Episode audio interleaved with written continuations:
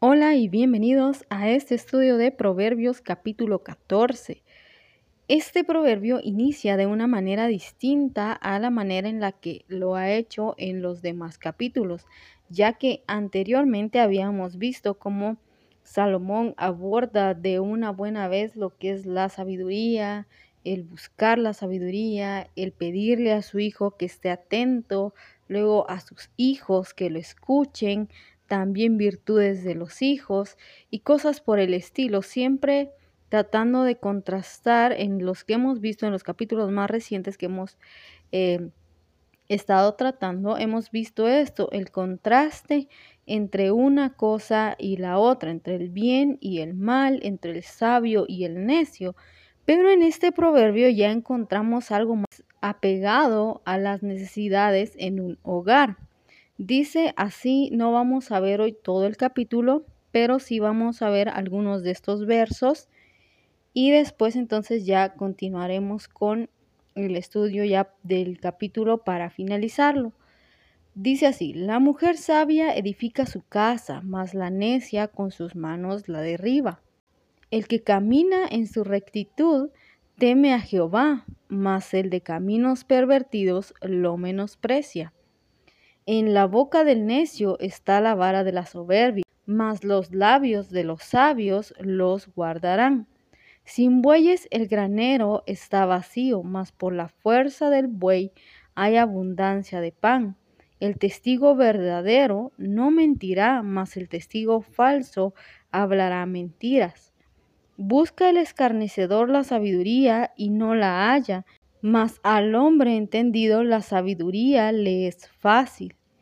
Vete de delante del hombre necio, porque en él no hallarás labios de ciencia. La ciencia del prudente está en entender su camino, mas la indiscreción de los necios es engaño. Los necios se mofan del pecado, mas entre los rectos hay buena voluntad. El corazón conoce la amargura de su alma y extraño no se entremeterá en su alegría. Estos son los versos que vamos a utilizar para nuestro estudio. Primero vamos a analizar un poco todo lo que Salomón está diciendo en estos primeros 10 versos y después procederé a dar unos principios que podemos extraer del texto. Lo primero que podemos observar en estos versos es que al inicio, él enfatiza una cualidad y es que dice que la mujer sabia o también el hombre sabio porque como ya les he dicho, contextualizamos tanto para hombres como para mujeres, dice que edifica su casa, más la necia con sus manos la derriba. Bien, Salomón aquí está utilizando una imagen para graficar su idea.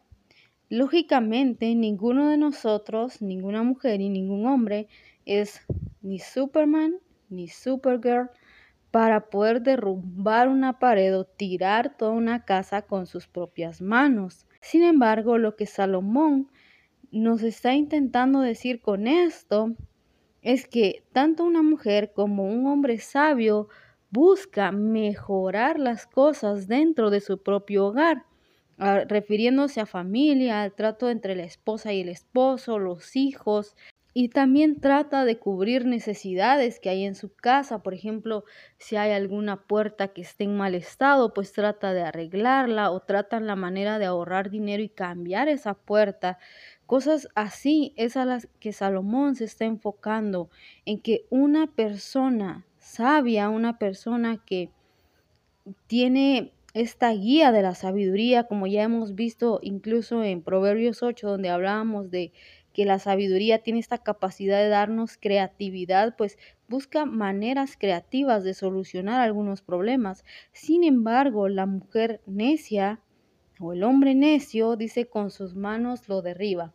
¿Qué quiere decir esto de con sus manos? Quiere decir de que esta persona insiste en que ya sea que tenga mucho o que tenga poco, insiste en que en lugar de mejorar, despilfarra sus bienes. no solo los despilfarra, sino que además hace de la convivencia algo insoportable, hace que en lugar de que sea un lugar cómodo, sea un lugar habitable, lo que busca es la separación, el constante pleito entre uno y otro. Y por eso es que decía que tanto el hombre como la mujer sabia busca tener buenas relaciones dentro de su propia familia, busca la mejora de su hogar, mientras que las personas que son necias, no estoy hablando precisamente de gente mala, sino de gente que es necia, gente que mm, parece que no razona al momento de actuar, al momento de hablar, sino únicamente busca su propio bienestar y satisfacer sus propios deseos, sus propios gustos, sin pensar en los demás. Para no extender con esto, entonces vamos a decir que para edificar una casa es necesario que todas las personas colaboren, que estén de acuerdo y en unanimidad traten de hacer las cosas. Lo que necesitamos pensar es que si lo que yo voy a hacer va a crear armonía en mi hogar, lo que voy a adquirir le va a afectar en algún modo a, una, a uno de mis parientes, a algún hermano, hermana, a mi mamá o a mi papá, o está bien, o a ellos les da igual si yo tengo o no tengo algo, o esto les beneficia a ellos también, o también podríamos pensar incluso esto me va a generar gasto esto es algo que se sale de mi presupuesto o es algo que está dentro de mi presupuesto, porque una persona que es necia, como les digo, no razona, es capaz de sacar préstamos para obtener cosas que no le van a traer ninguna remuneración. Es como si alguien pidiera un préstamo y cuando le preguntan para qué es, pues dice, es que quiero comprarme un celular nuevo o es que quiero un televisor nuevo cuando eso no es una prioridad, eso no es una necesidad, eso es un lujo. Bueno, yo sé que estar informado, que estar en contacto es necesario, pero no quiere decir que por fuerza tengamos que tener un celular de última generación, no quiere decir que por fuerza tengamos que tener un televisor de tamaño enorme, no quiere decir que a, fuerzas tengamos que obtener ciertas comodidades, sino que todo debe hacerse dentro de los límites de un presupuesto y también de manera que todos estén en armonía con esto que estamos haciendo, para que ese lugar sea un lugar en donde ellos quieran estar, tanto sus hijos como sus padres, como su cónyuge, pueda estar contento, pueda estar feliz de estar en ese lugar. Verso 2. El que camina en su rectitud teme a Jehová, mas el de caminos pervertidos lo menosprecia. Y aquí es donde se desata la, serie de versos hasta el 10, que es donde habla del corazón, pero aquí en estos versos lo que vamos a encontrar en los versos siguientes al verso 2, vamos a encontrar varias situaciones y enfocadas al hogar, les decía, porque tanto los hijos como a veces los mismos cónyuges no viven una vida íntegra. Es posible que en sus hogares puedan parecer o aparentar algo que en la calle no, que en el trabajo no. ¿Qué tiene que ver esto con todo lo demás que hemos estado viendo? Pues una cosa muy simple. Y es que Salomón, hasta este capítulo, nos ha dejado ver también que hay diferentes tipos de personas. Hay personas que caen en pecado o que caen en las redes de personas a quienes les gusta engañar a causa de su ignorancia, a causa de su falta de conocimiento. Pero hay personas que ya están condicionadas de esta manera, son personas que de manera conscientes hacen las cosas. Recordemos que el principio de la sabiduría es el temor a Jehová. Recordemos eso siempre, ya que mientras más lejos estemos de Dios, mientras más le perdamos el respeto, menos nos va a importar lo que Él quiera decirnos a nosotros. Las personas así no suelen escuchar a nadie. Si es alguien muy joven, dicen, pues que es más joven, ¿qué me va a enseñar? Y si es alguien más grande, son de las personas que dicen, es que él es más grande, su época es distinta, él no sabe lo que yo he tenido que vivir o cosas por el estilo. O si es una mujer hablándole a un hombre, a un hombre, a una mujer, siempre va a haber como este conflicto en el que la persona se va a cerrar y va a decir, pues saben qué, no me importa. Es por eso que este verso nos habla de que estas personas menosprecian, ¿sí? Estas personas menosprecian el temor a Dios. Estas, a ellos no les importa la opinión de Dios. Siguen los versos y y dice, sin bueyes el granero está vacío, mas por la fuerza del buey hay abundancia de pan.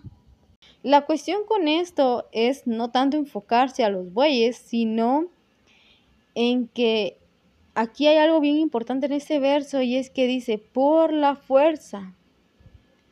Y sin la fuerza de ellos, el granero está vacío. Y nos recuerda otra vez lo mismo. La persona sabia va a edificar su casa. La persona sabia se va a fijar que en su casa haya lo suficiente y lo necesario. Qué mejor que hasta abunde. Pero por lo menos se va a fijar que en su casa haya lo necesario para el sustento y la subsistencia de los miembros de su hogar, mientras que las personas necias van a gastarse todo y de último van a estar haciendo que el resto esté en carencia, tanto el hombre como la mujer, porque así como hay hombres muy buenos para administrar, también hay hombres que son muy malos al momento de administrar. Y de la misma manera en las mujeres, hay mujeres que son buenas administradoras y hay mujeres que son muy malas administradoras.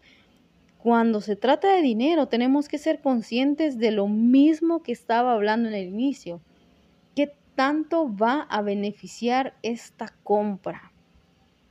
¿Qué tanto me beneficia comprarme algo que según yo todo el mundo va a disfrutar cuando en realidad no va a ser así?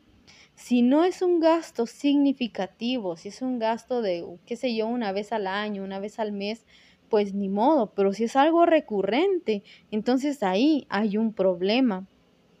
Y es por eso que el verso 4 es donde nos habla de eso. El verso 3, en cambio, y el verso 5 se pueden fusionar. Dicen, en la boca del necio está la vara de la soberbia, mas los labios de los sabios los guardarán. El testigo verdadero no mentirá, mas el testigo falso hablará mentiras. Eso es bien repetitivo, pero nos está diciendo que aquellas personas que son necias Obviamente sus palabras serán como un golpe porque son tan arrogantes que no consideran ni estiman a los demás. Y si tienen que mentir, verso 5, y si tienen que mentir, lo van a hacer con tal de salvarse a sí mismos, con tal de no tener que sufrir las consecuencias de sus actos. Van a intentar justificar lo que hagan de la manera que mejor les convenga. Incluso podría decirse que se victimizan con tal de que los demás estén de acuerdo con estas personas. Es por eso que eh, el verso inicia de esta manera. El sabio edifica su casa, pero el necio solito con sus manos destruye su hogar. El verso 6 nos muestra algo bien interesante y es que en el, el capítulo 8 nosotros vimos que la sabiduría está en todos lados, disponible para todos, pero hay que buscarla, hay que ser intencionales en tener ese encuentro con la sabiduría. Ahora, ¿qué pasa con estas personas que suelen ser soberbios, egoístas, que viven para sí mismos, que aunque busquen la sabiduría, no la van a encontrar? Ahora, ¿por qué no la van a encontrar? Pues sencillo, por lo que ya hemos visto también en capítulos anteriores donde la sabiduría dice, al altivo y al arrogante yo lo prefiero de lejos. La sabiduría ya nos ha dicho esto en capítulos anteriores. Entonces, aunque estas personas busquen ser sabias, la sabiduría simplemente no se va a hacer presente para ellos, porque hasta que no estén dispuestos a aprender de otros, la sabiduría no se va a hacer presente para ellos. Verso 7 nos da un consejo bien importante y dice, vete de delante del hombre necio, porque en él no hallarás labios de ciencia. La ciencia del prudente está en entender su camino, mas la indiscreción de los necios es engaño. Nuevamente lo que habíamos visto en el capítulo 13. ¿A quién estamos siguiendo? ¿A qué persona estamos siguiendo? ¿Como quién queremos ser? Hace un tiempo, cuando yo era líder de jóvenes, había una, una hermana en la fe que tenía un niño y este niño cuando iban a, a rasurarle, a cortarle el pelo, este niño decía, quiero que me dejen como tal joven, yo quiero ser como ese joven, quiero que mi, mi, cabello esté de la misma forma en la que está el de él. Y esto fue algo que impactó un poco mi vida porque me puse a pensar en cómo un niño puede ver a otra persona que no es nada de él, que no eran familia, este, creo que había cierta amistad, pero hasta ahí nada más con la madre este niño quería ser como ese joven, al menos en la manera en la que tenía cortado el cabello. ¿Qué hubiese pasado si este niño no solo quisiera tener el pelo igual que este joven, sino que quisiera tener las mismas actitudes que veía en este joven? ¿Qué tal que este joven fuese malo, que este joven fuese bueno dentro de la iglesia, pero en su colegio o en su casa o en la calle fuese alguien con adicciones o fuese alguien que, que hablase cosas malas o que su conducta no fuera la ideal. Por el contrario, sería muy bueno si ese niño también hubiese decidido seguir a este joven y este joven fuese un joven espiritual, alguien de oración, alguien que busca la voluntad de Dios, que busca honrar al Señor con su vida, con sus actos, incluso en su manera de estudiar. A lo que voy es a esto, a que a veces nosotros tendemos a seguir a ciertas personas, a veces dentro de casa, a veces fuera de casa, y la cuestión es cómo es realmente esta persona. Ciertamente ninguno es 100% santo, pero nuestra conducta y nuestro andar debe llevarnos a la reflexión de a quién estamos siguiendo, por qué clase de persona nos estamos dejando influenciar si vamos detrás de una persona que no teme al Señor, es probable que esta persona no nos lleve por un buen camino. Es probable que sus ideales sean buenos, pero que el final o la raíz de esos ideales no estén bien. Hace poco escuchaba la historia de un hombre que es un hombre conocidísimo y decían que, o bueno, es, es bastante famoso, no es de esta época, obviamente, sino es de épocas remotas. Y este hombre tenía una frase que era, que él decía que para alcanzar la santidad o la espiritualidad necesaria se necesitaban varias, eh, varias dosis de prueba y error, prueba y error. Y resulta que él era un pedófilo, le gustaba tener relaciones con niñas con niñas pequeñas. Y resulta que como su entrenamiento de prueba y error, este hombre llevaba a muchas niñas a dormir con él con la intención de no fallar, pero él hacía que estas niñas durmieran con él. ¿Cuántas veces él cometió un error? ¿Cuántas veces él ultrajó? ¿Cuántas veces él hizo esta fatalidad con esas niñas. Y mucha gente se deja guiar por sus palabras aún en estos tiempos. Aún en estos tiempos es una persona que al, que al leer extractos de lo que ha escrito parece ser muy sabio, parece ser muy inteligente, muy coherente. Lamentablemente su vida no fue así, su vida dañó y perjudicó a muchas niñas. A veces va a parecer que esta persona es digna de ser admirada, digna de ser seguida, de compartir sus ideales, Pero cuando vemos su actuar es ahí donde realmente nos damos cuenta de quién es y de a dónde nos pueden seguir sus pasos. Otra cosa también es lo que la Biblia también menciona cuando dice que retengamos lo bueno y dejemos lo malo.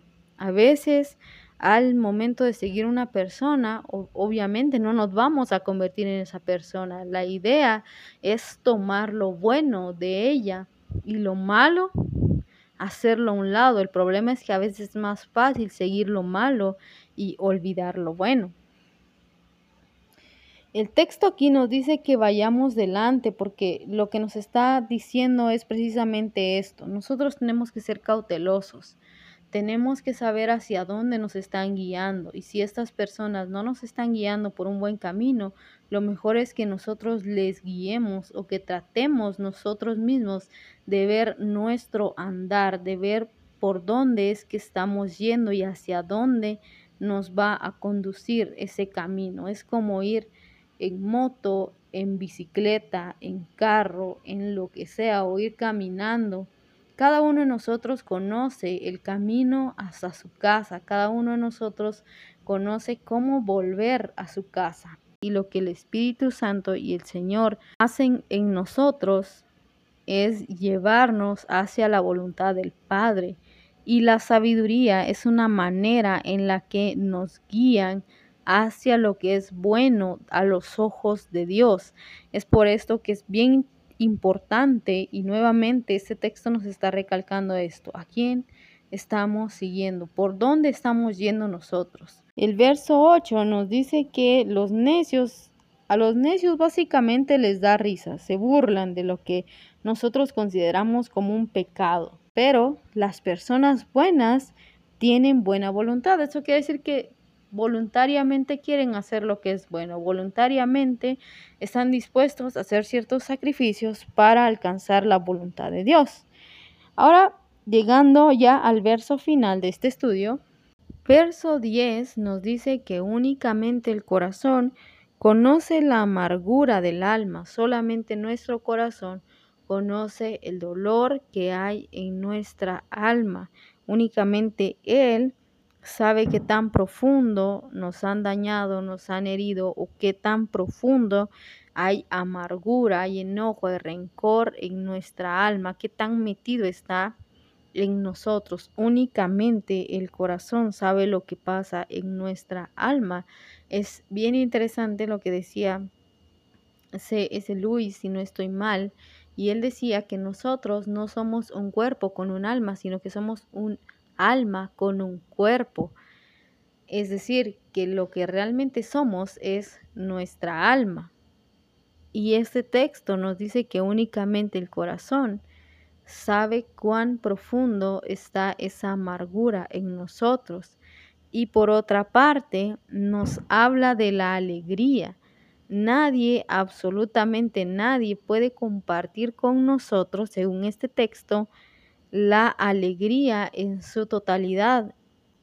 Nadie, por mucho que se alegre por nosotros, por nuestro éxito, por nuestra por nuestro triunfo, por nuestros logros o por algo que a nosotros nos llene de alegría, ninguna otra persona va a poder compartir ese sentimiento por completo, ya que de la misma forma en la que nadie puede sentir eso que el corazón siente con nuestra amargura, tampoco nadie puede sentir toda esa alegría y todo ese gozo que nosotros podemos llegar a sentir por algo, por alguien o por alguna situación.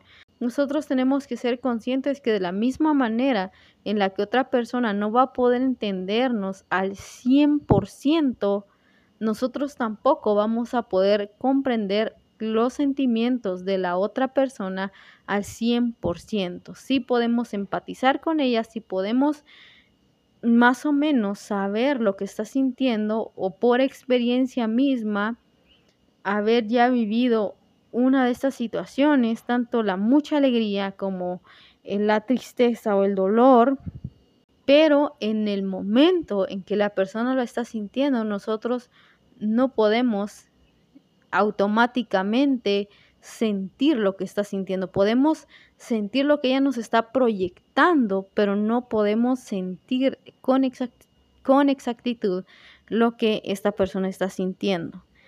Ahora bien, vamos a unos cuantos principios porque siento que me extendí demasiado con esto. Y primer principio, tanto el hombre como la mujer que son sabios buscan que todo lo que hacen en su hogar les permita tener los mismos beneficios a todos, garantizar el sustento, garantizar la subsistencia de sus hijos y de ellos mismos. Lo segundo que vimos es que no es necesario que llevemos una vida llena de lujos, sino que necesitamos que nuestro hogar esté en armonía y para esto el segundo principio es que tenemos que saber tomar buenas decisiones guiados por Dios. Tercero, decir mentiras solo para llenar nuestro ego o solo para que nuestro orgullo no salga perjudicado, hace que destruyamos nuestro hogar. Sea cual sea el rol que juguemos en una familia, tenemos que saber que nuestro orgullo, nuestra arrogancia no va a llevarnos por buen camino. Cuarto, si realmente queremos ser sabios, tenemos que dejarnos enseñar por otras personas. 5.